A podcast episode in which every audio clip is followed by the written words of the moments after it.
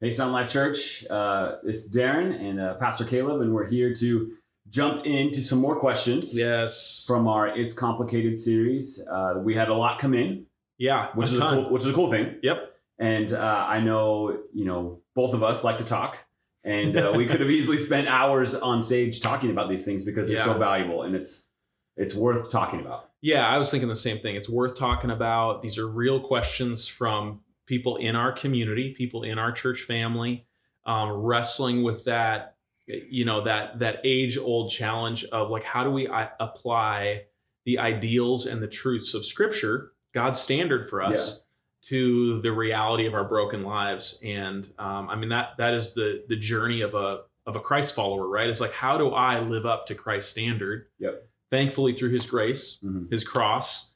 Um, we don't have to be perfect at it, but he does call us to flourish Yeah. by living as close to that standard and growing towards that standard as much as possible. So, yeah. and I and I love that you know we we went there. You Yeah. know, I think that's huge. I think the church should be a place where we have these conversations, where we spend the time talking about them, where people feel safe oh, to yeah. ask them. And uh, I know that was some of the feedback that we got just you know from yesterday. yeah, uh, was that they were many people appreciated us going there, having this conversation, and allowing them to ask the questions. Yeah, it's kind of a funny dynamic, isn't it? Because in our culture, it's like there's nothing off limits as far as like entertainment content. Like Yeah. it doesn't matter how inappropriate. Do whatever you want, be. however you want, whenever you want. Yeah, but it's never been less safe to actually be vulnerable. Yep. To actually be real about what's going on in my life. Yeah, Um, social media is a great example of yeah. that. Just Like, put that perfect picture out in front. Yes. don't don't look behind it. yeah, just feel intimidated by everyone else's perfect pictures and not know what's going on in their lives. So I think as a church, um, you know, what we did on Sunday is really representative of what we try to do in our growth groups. Yep. Of having Every open, honest week. conversations, being okay with our brokenness, and at the same time striving towards Jesus's ideal Mhm. of flourishing for our lives.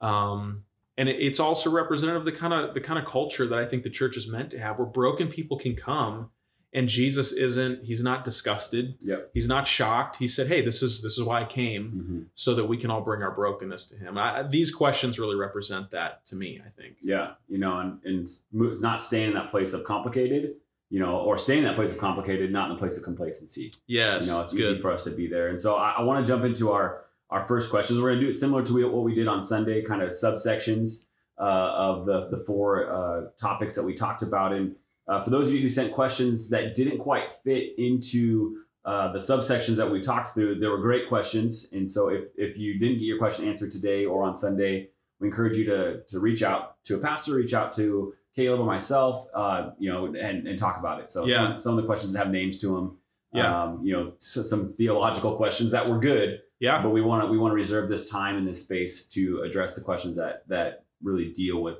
our it's complicated series. Yeah, I mean, I love. I mean, you and I could sit here and nerd out about Yeah. answering various theology questions, but I think for the sake of those who are trying to specifically hear about these topics, we're going to stick with those today.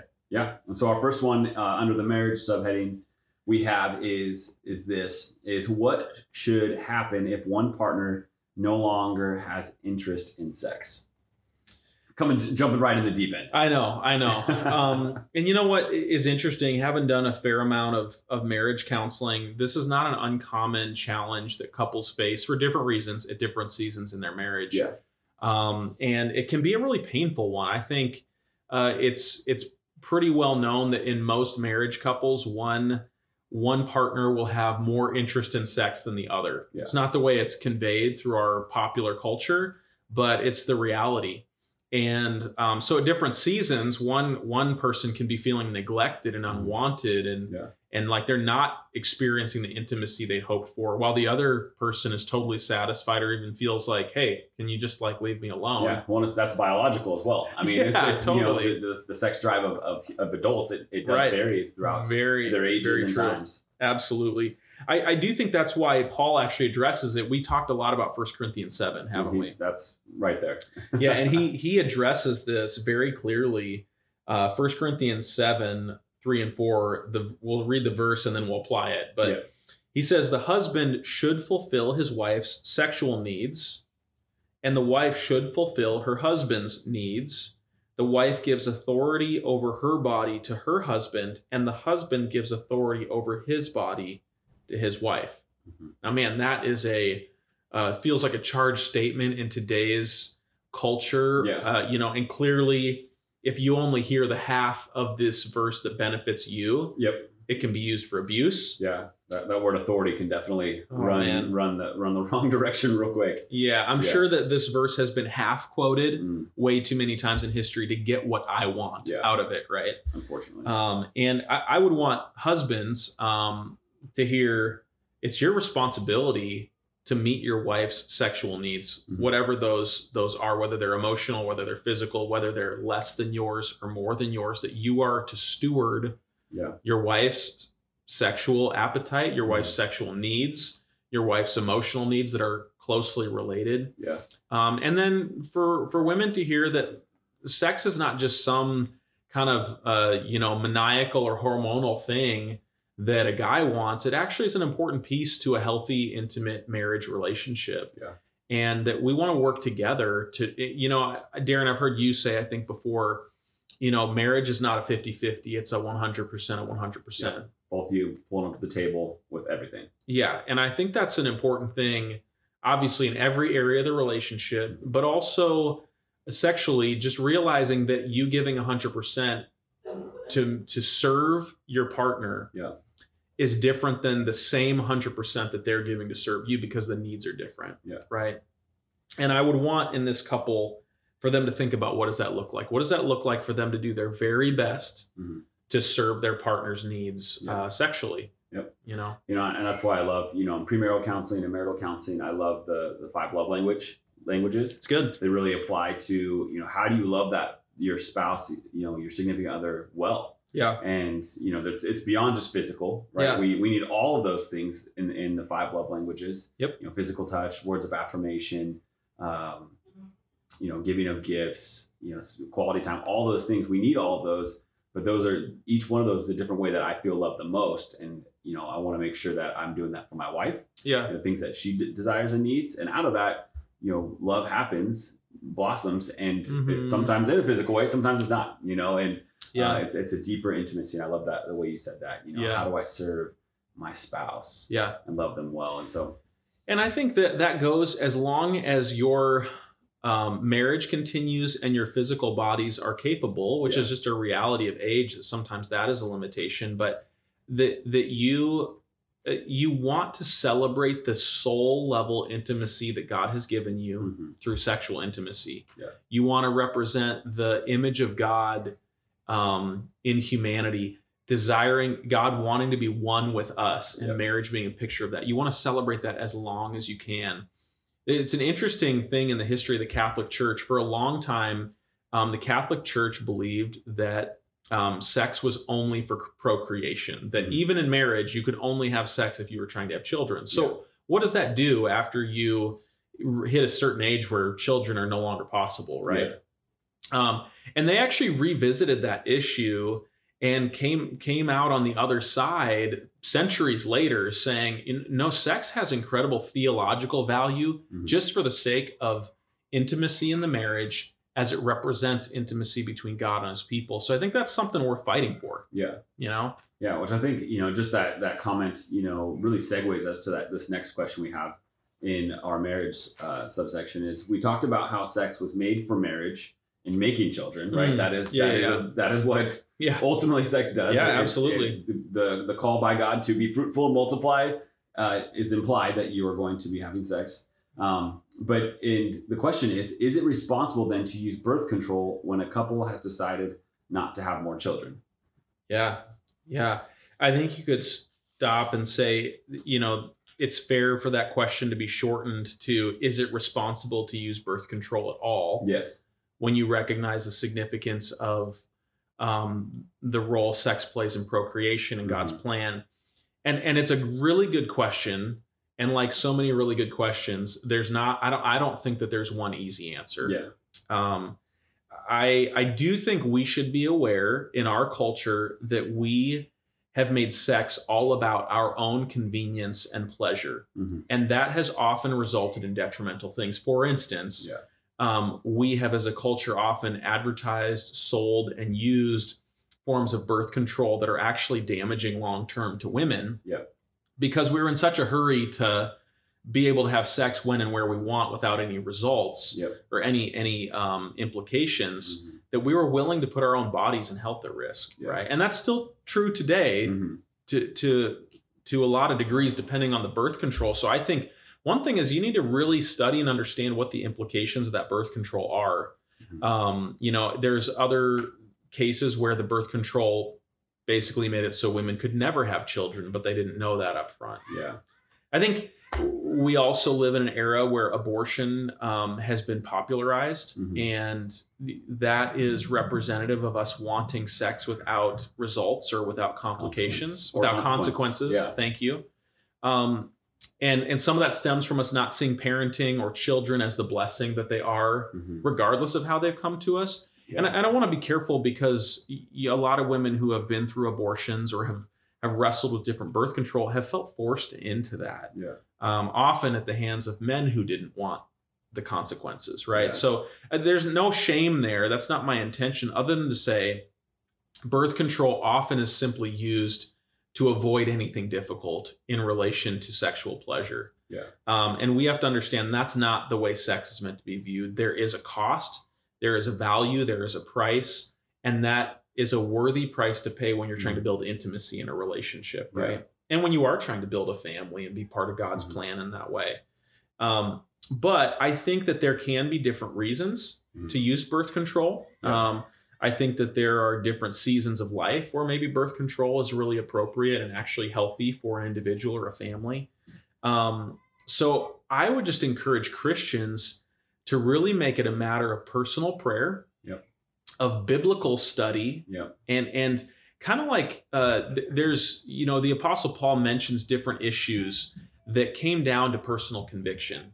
I think this could be one of those issues, um, but I would lean towards Christians should be wary of using birth control too quickly Mhm. um, or too lightly. I think we sometimes neglect some of the other significant elements of life that God wants us to take responsibility for if we just jump too quickly at like, oh, that seems quick and easy, let's do that. Yeah. We should always be a little suspicious of that, Yeah. of like anything that we do because it's quick and easy, Mhm. we should be suspicious. Yeah, Um, but and also too, just kind of what we, what we talked about of how how what much of a blessing it is to raise children, right? How that is a ministry.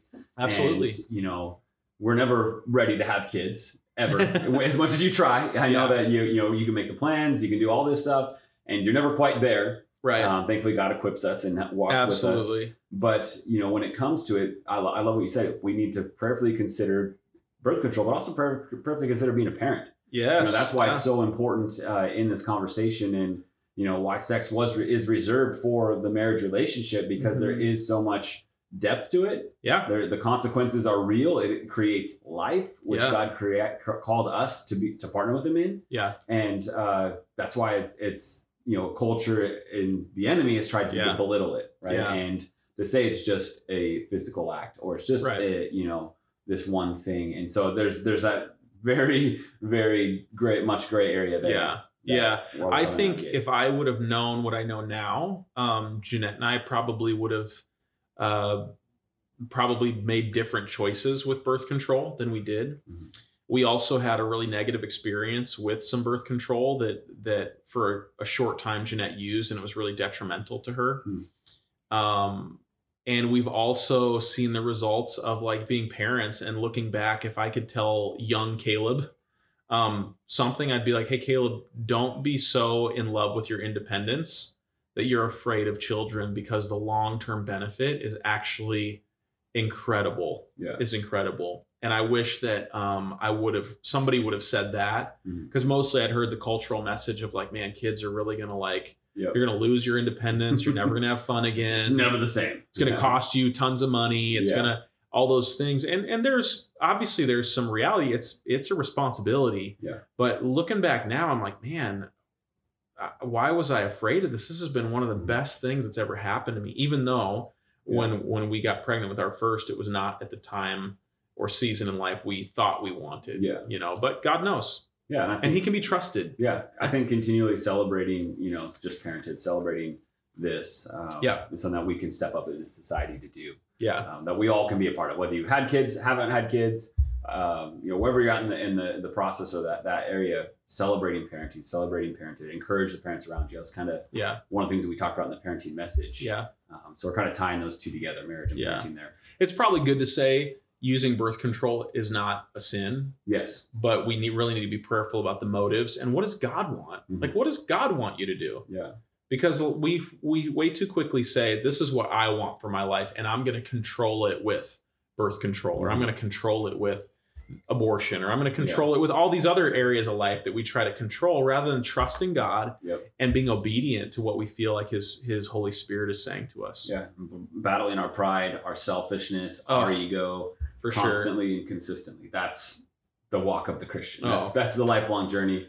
Um, Totally. Yeah. And so let's move to our, our next question. Uh, it it says this: um, In a marriage, is it okay to not love to not love your spouse, to not only love your spouse, but have the same love for another person whom is deceased? Um, so this person's writing from a place. They said, um, "My first great love died early in our relationship. Our love was was wonderful."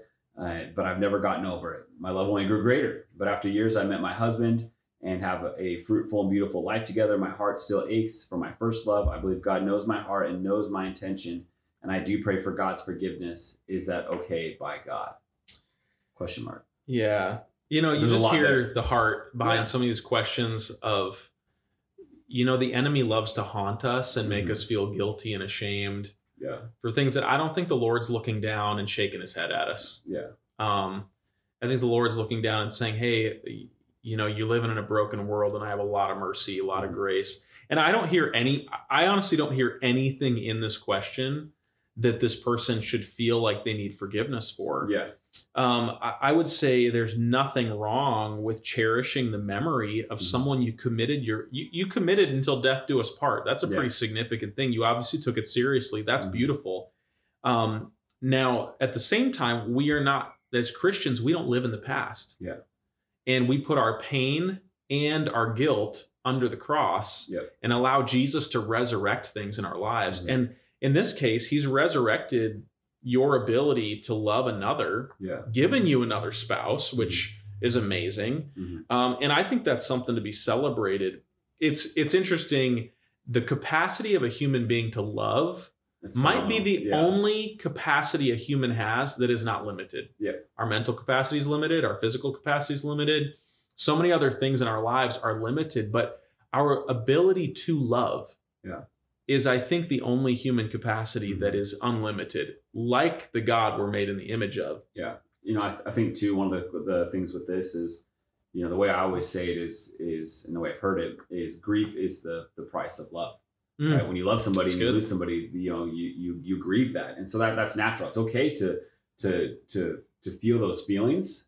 Um, Yeah. You know, as you mentioned though, we are people who move forward, right? Yep. Who move forward, who look back and see God's faithfulness, see Yeah. the good things. We stand in the present, uh, in His grace and in His mercy, and then we look forward to the future and a hope of seeing loved ones again and seeing that. And so I don't I don't want to take away from her heart because you know maybe the the the, the part here is that they feel you know a little sad that they don't love that you know they have those feelings still. Yeah. that's okay. Lo- lo- Yeah. you know we, people have a piece of our heart. Yep. and that's that's a, that's a good thing. And um, you know I, I like you said I don't think it's something you need to ask for forgiveness for, but um, think of ways how you can love your spouse now Yep. in a deeper way. you Yeah, that would be the key is put your put your current energy into your current marriage. yeah, But it doesn't mean you're not going to have feelings of sadness Mhm. Or even wonderful memories and cherished moments of the past. Yeah. That's part of a life story that's Mhm. worth celebrating. But put your energy into your current spouse. That would be the yeah. And it sounds like that's happening here. Yeah, exactly. And and the danger too with any, with any relation with anything in the past as we as we get further and further removed is to look back and idolize something, you know, Mm. or embellish something. And so that- that could be a danger of the relationship. And so Absolutely. that's why it's important for us not to dwell there. and Yeah. Important for us to dwell in the present. That's really good. Um, kind of moving forward here uh, from our marriage section to our sexuality section, we'll revisit a question here in a moment. But before we get there, um, just to kind of set the stage again uh, for us, is the question is this: People who are choosing a, a homosexual lifestyle say they are born this way, and if I don't accept that, I am not loving them. How should I respond? Yeah, this has been a real. This actual question has been a real battle between. I hate even saying this because I think it's a false dichotomy, but between the Christian community and the LGTB community, and and unfortunately, we've gotten caught up in this question that I don't think ever should have been the issue. Yeah. Um, what I mean by that is this: we don't like the idea that someone could be born gay because the argument would be God made me this way, Mm. so I have every right to live it out. Yeah. But as Christians, if we know our scripture, if we know the biblical story, if we know what God has said about the human condition, we understand this that we are all born Yep. with sin. And broken. We're all, bro- we're all yeah, born broken. Yeah, we're Yeah. all born. I mean, I, I there are things about me that are are naturally sinful, and Mhm. all of us should say that. And and not only that, but but it's clear that different personalities are drawn to different types of sin. Right? Different Yeah. human beings have um, proclivities for different types of sin, and it's an oversimplification, but yeah. y- you know we would understand that like um, substance addiction Mhm. is is a sin the bible says don't don't be drunk Yep. you know those kinds of things uh, don't misuse your your potential but we also know it's a fact that people can be born with a more addictive Yeah. personality Predisposed. And, yeah. people are predisposed towards alcoholism things like that so would we say to somebody like that well you, you were born that way god wanted you to be that way you might as well be An alcoholic. abuse substances Yeah. we, we wouldn't say that now i to someone who's sitting here listening to this and and they're feeling same-sex attracted i understand this sounds this sounds hard because our culture has identified people by their sexual feelings Yeah. Wow. but the other thing is, the Bible has told us we are not identified by our sexual feelings. Mhm. We are identified by our the image in whom we are made. Yeah. That we are made to be like God. Yep. And sexuality is meant to be expressed in certain ways to reflect that image well. Mhm. Um, and homosexuality actually goes against that that accurate reflection of God through sexuality. So, from a Christian perspective, from a biblical perspective, um, homosexuality, I think, is something that can people can be born with a proclivity towards. Mhm. People can be born and grow up, and as they experience the various mix of hormones and things like that, that all of a sudden they are um, that they are you know feeling those feelings and that's legitimate. So i think one thing we should do as christians and and help me out darren if i'm missing some pieces here. One thing we we should do as christians is stop arguing that. We should say Yeah. man that that makes sense. Like I, I understand that you are born that way. Mhm. That is a huge burden that you bear. Yeah. just like anyone else who's born with a natural draw to something that's not healthy for them we should we should have compassion for that as Yeah. christians what we should also do is say how can i walk with you to help you reflect god and flourish with your sexuality as much as possible in god's way Yeah. so i think we asked the wrong question when we're Mhm. saying are they really born that way um, now I, I don't think it's a genetic thing i don't think that Yeah. there you know there was a search for a gay gene for a while that, that is not there Yeah. um, so I don't think it's a genetic thing. I think it's a spiritual thing. Yeah, and truly, kind of, you know, what you said, we are broken. Yeah. right? we've been broken since we were born. Yep. Um, you know, this wasn't God's design from the beginning. Sin has caused that brokenness. Yeah. And uh, when it comes to, especially sin, you know, these sexual sins that we deal with, Yeah. um, you know, the enemy wants to counterfeit, right? He wants to counterfeit. He wants to corrupt. Yeah. Uh, he's what he's been doing from the beginning. Yeah. And um, he wants to attack right at the image of somebody who somebody is Yeah. right? He went to he went to Eve and said, "Hey, you you can be like God." Yeah.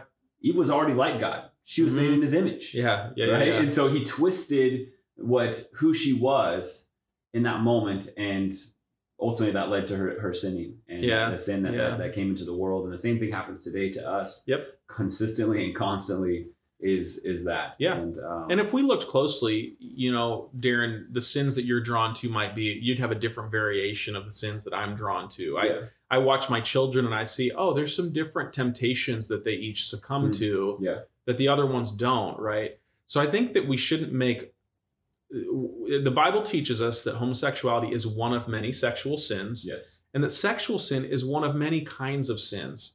We shouldn't make that one Mhm. worse than the others. Yeah. Um, and we should recognize that we need to walk together in our brokenness Mhm. towards the flourishing God has in mind for us. Yeah, and I, th- I think a lot of what the, the problems really arise with homosexuality, the homosexual lifestyle, is because it is a lifestyle because it does permeate everything. Yeah. that that, that uh, encompasses uh, you know their journey, their life, Yeah. and you know just like anybody who's different than me, Yep. right? It's hard for me to understand. Yep. And so being in that place of of not understanding and uh, hopefully doing what we're doing is having a conversation. You Yeah. know, of being in a place where I can love you regardless of our Yeah. differences, and we can pull to the table, we can have a conversation, and we can work, walk together and journey together and find Jesus together. Yeah. That's that's the way it's supposed to be. Yeah, and just realize what you're saying to someone um, who feels attracted to the same gender. You're essentially saying to them, um, you are not allowed to be sexually satisfied Mhm.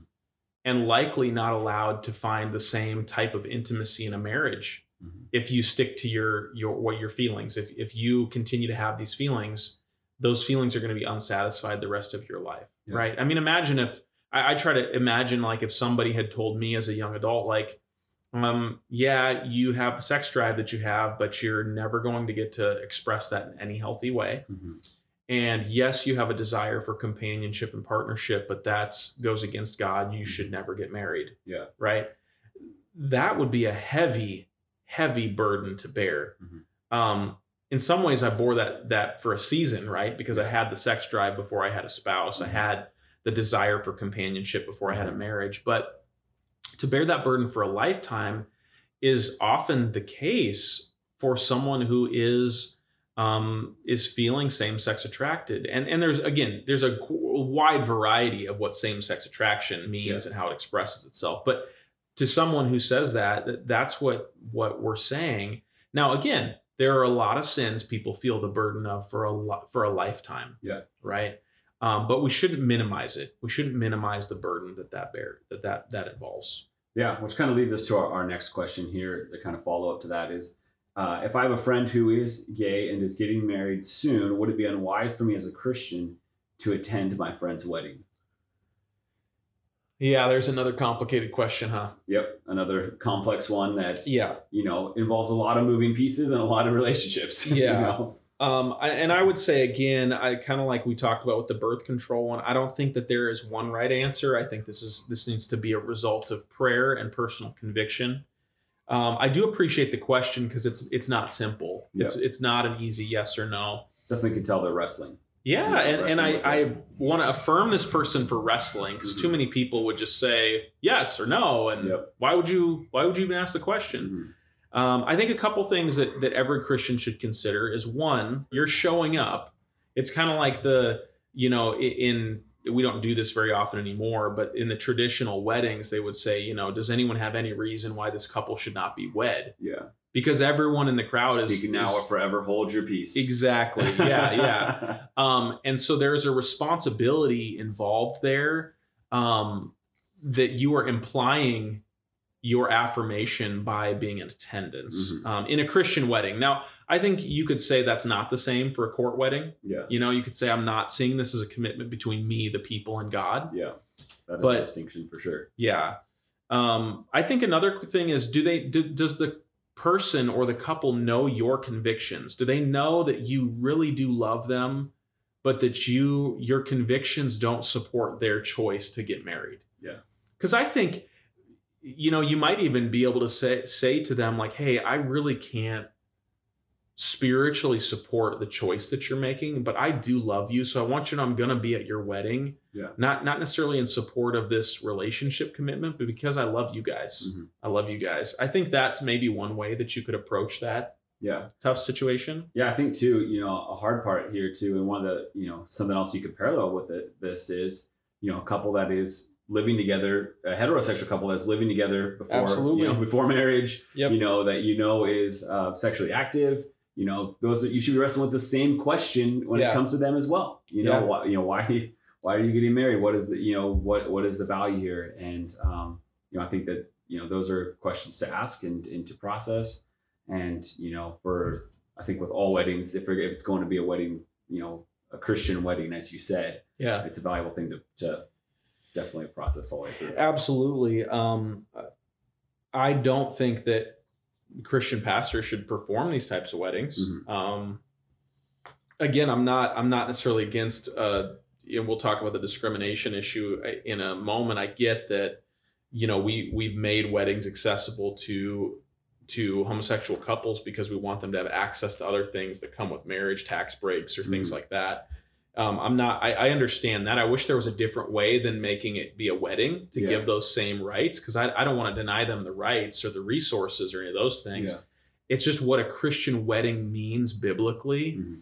I think is so significant, and that's where a lot of times again a disconnect comes. Yeah. and all of a sudden it feels like the Christian community is attacking the gay community or or vice versa. You Mhm. know, um, those kinds of things. I, I do think another thing is Christian couples, like you said, need to be better at demonstrating what Christian weddings and marriage look like. Yeah. How many Christian Christian? Mhm. I'm using quotations. Air quotes, air Yeah. quotes, not going through the microphone, but they're there. I see them. How many Christian weddings um, don't seem Christian at all? Yeah. They just seem like gaudy, ostentatious. Five to ten Overpriced. minutes straight to the reception. Yeah, like- open bar. Yeah, it's just a huge party, and I'm not against the party. Yeah, I'm against I'm against celebrating the worldly aspects of marriage Mm-hmm. instead of some of the spiritual aspects. So Yeah. we could do a better job of having actual Christian weddings, yeah. and then actually living out Christian marriages a little better too. I think that's Ephesians five to a key. I mean. Paul says it's a mystery For sure. right? That Yeah. that man and wo- that man would- and woman come together. It's a mystery Yeah, uh, because it is so valuable. It's an image and a depiction of God's love for humanity. yeah, Um, and I and I love that challenge that you just get you gave, and that's something that I hold dear to my heart. Is I want my marriage to accurately reflect accurately reflect Jesus. Yep. And I think as Christian couples, that's something that we need to to do and get better at as well. yeah. Um, Yeah, and I think maybe a big a big factor in this is what is the relationship. You know, as you're praying through those things, is it a Christian wedding? Do they know my convictions? All those kinds of things. The relationship makes a difference. If it's your child, Yeah. and you're wanting a lifelong relationship, yeah. I again, I think you do need to communicate your convictions, but I also think you that would be an important place to say, and I have these convictions, but I love you and Yeah. I don't want to do anything to damage the relationship God's given me with Yeah. you. If it's, you know, a a distant coworker, a peripheral relationship or Mhm. something like that, then you might say, yeah, I'm, I'm not going to just I'm not going to frivolously participate in this. Yep. It's a serious thing Mhm. and I'm going to treat it as such. But I think a biblical case can be made for both sides. I think you can you can make a case for both sides. Yeah, and, and so it kind of leads us to our uh, circling back to one of the questions that we we kind of uh, unpacked a little bit Yeah. on Sunday, and uh, just want Yeah. to kind of give you another chance to, um, you know, circle back on some of the thoughts on it. The question was: There's been le- legislation, court cases seeking to provide the LGBTQ community with better anti-discrimination protection. Can you speak to the issues of discrimination specifically against sexual orientation? Evangelicals seem to be okay supporting gender and age protection, but we become quite vocal when LGBTQ wants to seek protection. Yeah. And, and to kind of recap what you said there, you know, on Sunday was that, you know, that they're, you know, really that, you know, this is a, a real issue, you know, as we as we work through this. Yeah. And um, you know, the the words and the definitions are constantly Yep. under attack and being shifted. And Yep. you know, maybe just to add a little more thought to that, you know, as um, you see this, you know, anti-discrimination in this this area. Yeah, it's a hard thing, and I want to first say, like, yeah, I, I, and I said this on Sunday. I think um, Christians have failed to represent the love of Jesus consistently Yeah. to the LGBTQ communities. Yeah. Um, I don't think we've always been loving, and sometimes that's been intentional. Sometimes there are some very shameful extremists Mm, yeah. that do things in the name of Christ that none of the Throughout, all, majority throughout of all history, unfortunately, Yeah, yeah, you know, yeah, you can you can go back throughout exactly. it's horrible. And, yeah. and I, I just you know i personally feel comfortable saying man i'm sorry if that's been your experience of Yeah. christians. I also want to say i think a lot of times when it comes to the the legislation and the the voting and the some of the politics side of it christians most of the time really are working for what they believe is best Mhm. because I would want my my friends in the gay community to understand this. I would never want to limit love for them Mhm. or, or limit um, benefits for them in society, but I do believe that pursuing a homosexual relationship is actually limiting the flourishing that God has in mind for them. Yeah. So sometimes people have have genuinely thought it's loving. The problem is that outside of relationship, it doesn't sound loving, Yeah. does it? Yep. It's if just, you uh, don't have a box to check relationship, or yeah, yeah. And so a lot of times this gets reduced to a political agenda rather than an understanding of two different paradigms of human experience. Mhm. Um, and I think there are ways for us to advocate for for beliefs and values while still valuing the people that disagree with us. And and that's that's important. We talked about dialogue on Yep. Sunday. We have to get better at listening and sharing what we believe without getting offended. Yep. We have to get better at at loving the people that we disagree with and that disagree with us.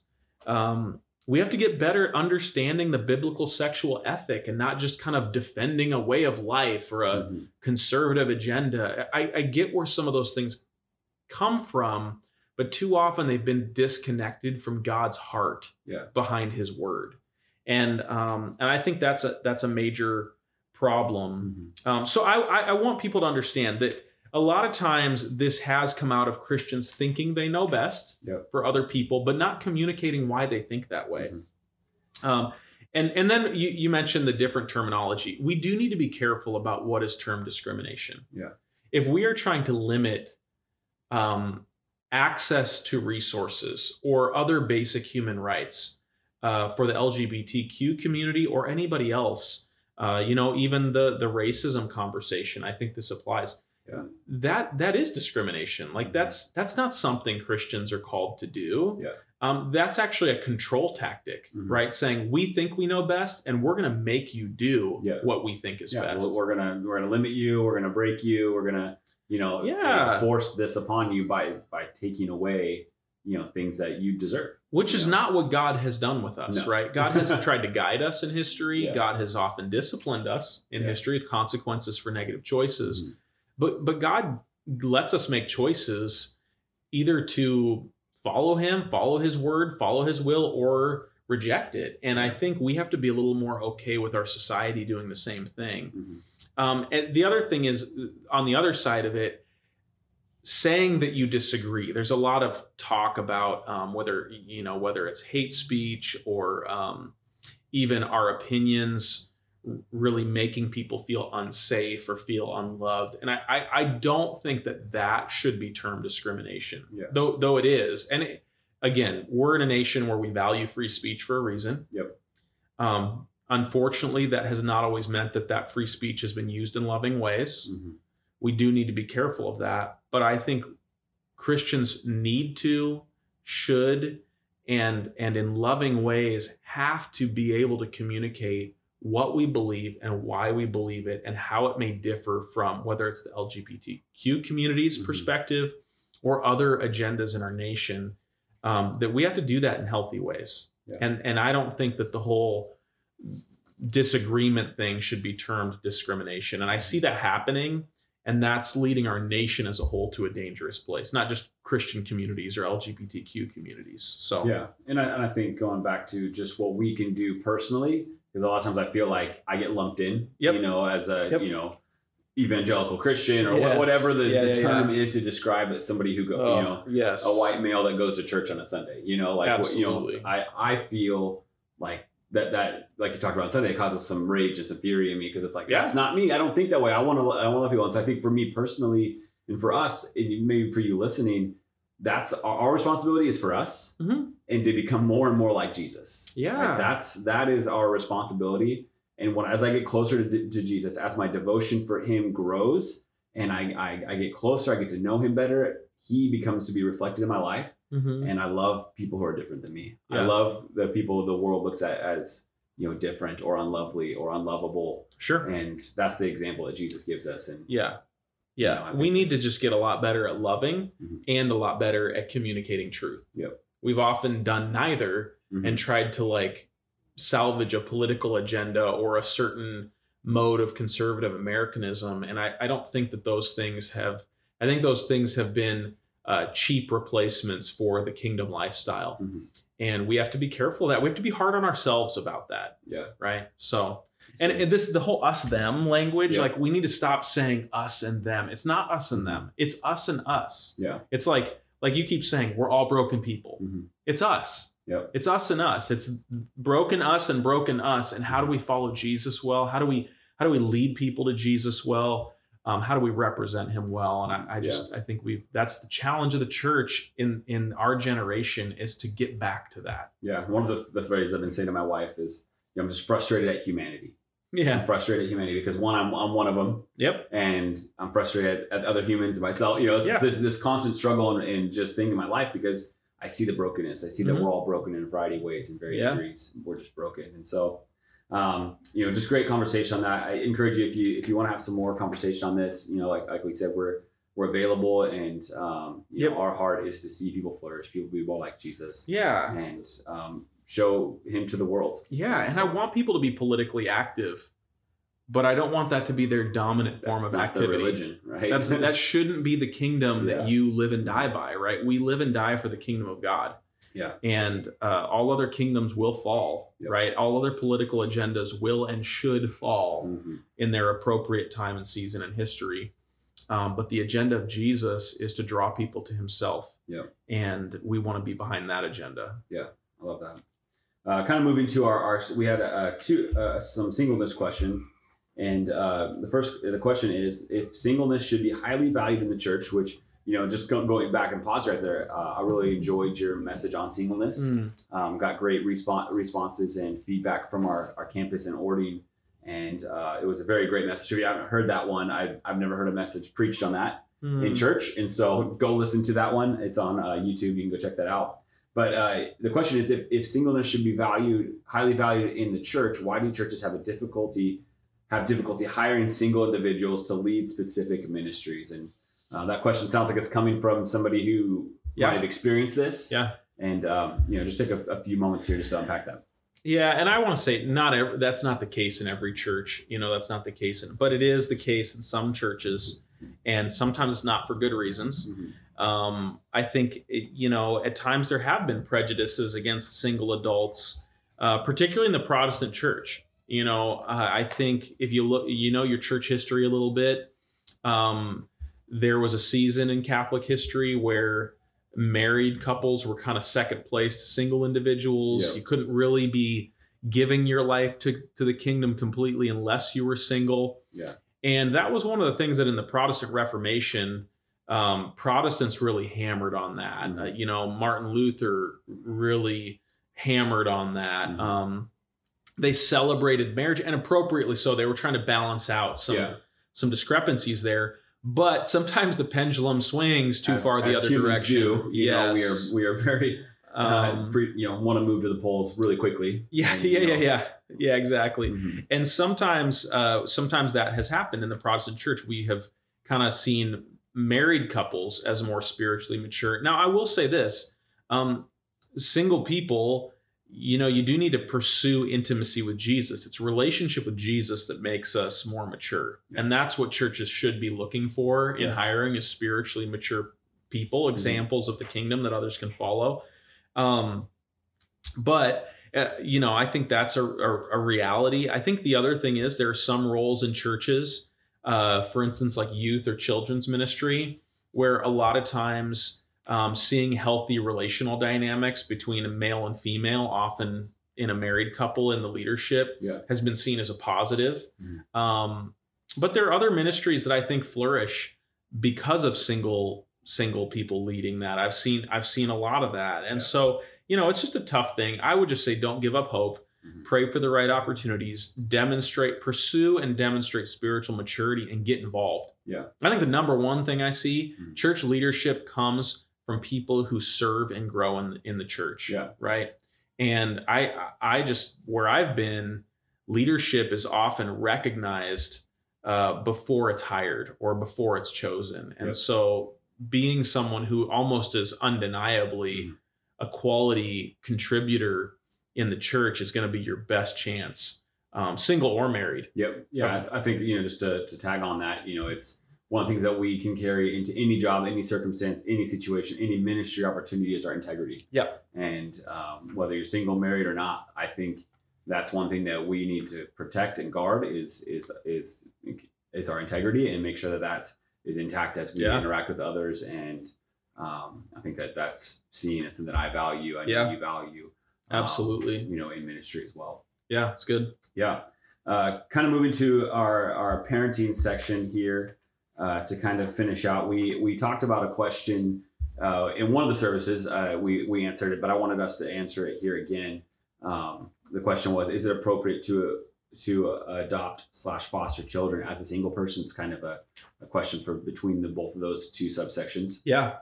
Yeah, and I we kind of just gave it a resounding yes in the Mhm. service that we talked about it. Largely James because of James 127, which says pure and genuine religion in the sight of God the Father means caring for orphans and widows in their distress and refusing to let the world corrupt you. He's not talking just to married people there. He's Mhm. talking about like kids deserve being cared for Yeah. and um, a lot of times, God is restoring broken situations and making them as good as they ever could have been. And I think sometimes using a single parent to care for an orphan child, there's nothing wrong with that. Yeah. Um, I've known a few single friends who have been incredible foster and adopt parents. They wanted to That's be cool. married. That part didn't work out. But they got in the game, they got trained, they got Mhm. equipped, and they're amazing foster parents. That's And that kid's life that. is better because of it. Yeah.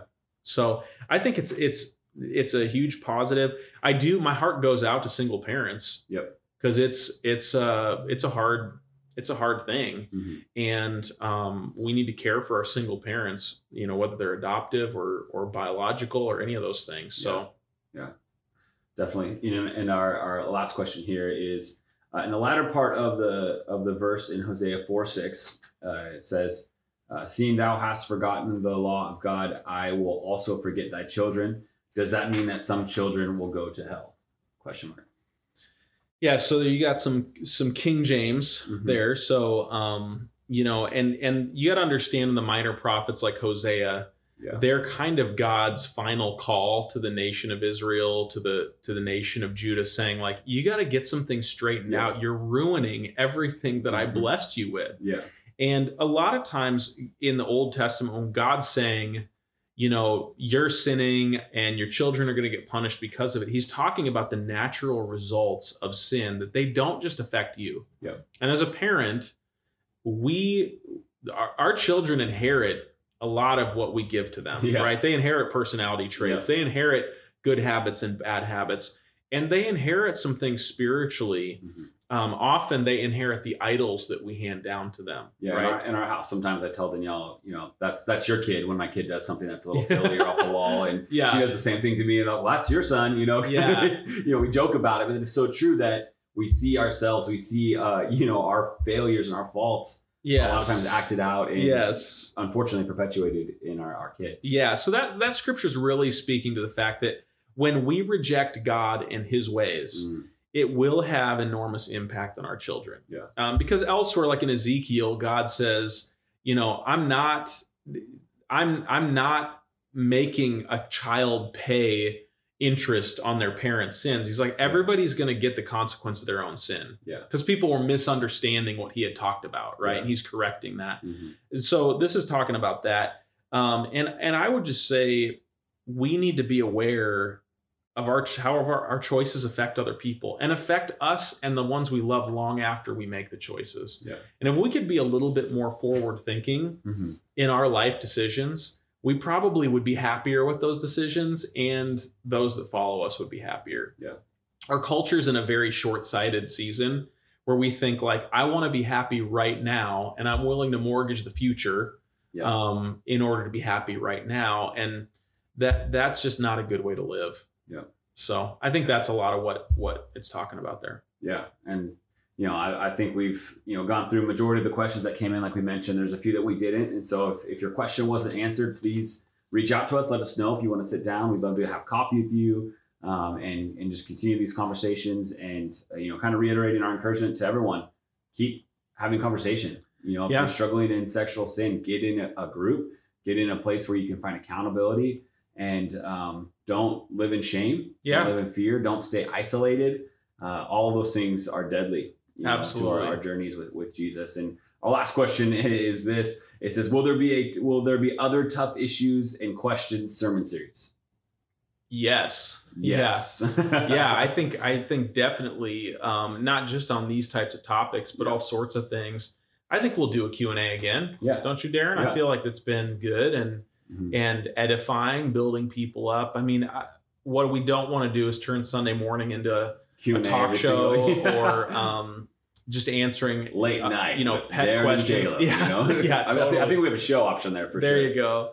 Yeah, I, I don't know how long people our viewership would last, but um, you know, I, I think we would. I think we definitely will. I, I hope that people understand the value of talking about these things, Yes. like you said. I hope. I mean, that's a big goal of growth groups is that we don't just like hear a sermon and go away and be like, oh, you know, Yeah. I'd give it a B plus. That we go away and, and we talk about like how does God's word apply to me personally. Yep. Um, and even with this relationships thing, I hope that pe- I hope that we as a church get the value of what comes so natural. We are relational people, Yeah. right? We are naturally relational. And to understand that God has incredible beauty and purpose behind all of these relational dynamics, Yep. And that He's given us He's given us standards and paradigms of how to express those relationships. Yeah. He's also given us some boundaries that we shouldn't cross in those relationships. And to me, that just adds so much value to some of the things that I, I feel or desire in life. And it also gives me some healthy uh, structures in which to pursue them. Yeah. You know, some things I shouldn't do, some things I can do, um, and just says, hey, this is worth it. This is worth, Mhm. You know, investing in my marriage actually has spiritual implications Yeah. uh, investing in my kids has spiritual implications. Uh, encouraging my friends who are single has spiritual implications, right? That all of these things, the sexuality and gender issues that we watch in our society, that we need to cultivate a biblical understanding of with our kids. Mhm. Um, you know, we need to understand these things. And even more so, as our culture breaks down in these areas, we need to be encouraging witnesses of the fact that God has a plan for these relational Yeah. desires and motives in our heart. And we can walk in his ways and experience his blessing as a result. Yeah. It's so good. Um, definitely have enjoyed my, my me personally have enjoyed just talking with you. Yeah, yeah, yeah. you know, Same. Sharing the, the stage with you and sharing the microphone. And um, I look forward to doing this again for sure. Yeah, we got a good thing going. So next time they let us, we'll do it again. We got to talk They- the other they- the they teaching team, Oh, man. okay, we got to right, we got to get their vote again, you know. So, um, Right. but yeah, we appreciate you, Sound Life Church. Love you. And uh, Darren, why don't you why don't you say a prayer over all this and lead Yeah. us out? Love to. God, I thank you for today, just uh, for this opportunity to, Lord, talk. God, to uh, be in relationship. Lord, to wrestle with the difficult things of life. God, Yes. uh, we know that we as humans are broken. We know that we have our uh, our issues, God, and you've been and you've always been about repairing and redeeming broken Yes. humanity. God, thank you for that. And so, Lord, as we go, as uh, we continue to process, uh, bring people into our lives that we could uh, love on, bring people into our lives that we could uh, journey with, and that Yes. we could walk through uh, things like this with.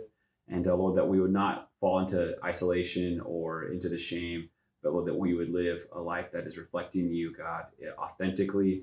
And um, Lord, that we would just see your kingdom come here, God, but in our relationships. Lord, we thank you in your name. Amen. Amen.